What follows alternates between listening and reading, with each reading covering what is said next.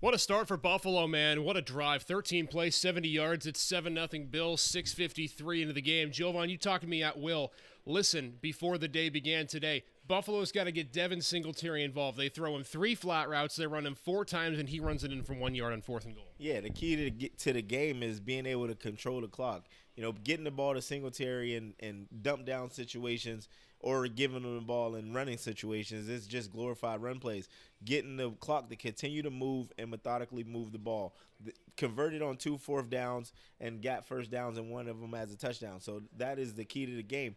Arguably ran off seven minutes of the clock and now they're in, in prime position right now. If they get a stop and get the ball back, now they're have another chance to go up 14. How about the guts by Sean McDermott too, going for it twice on fourth down, including fourth and goal? You like the call?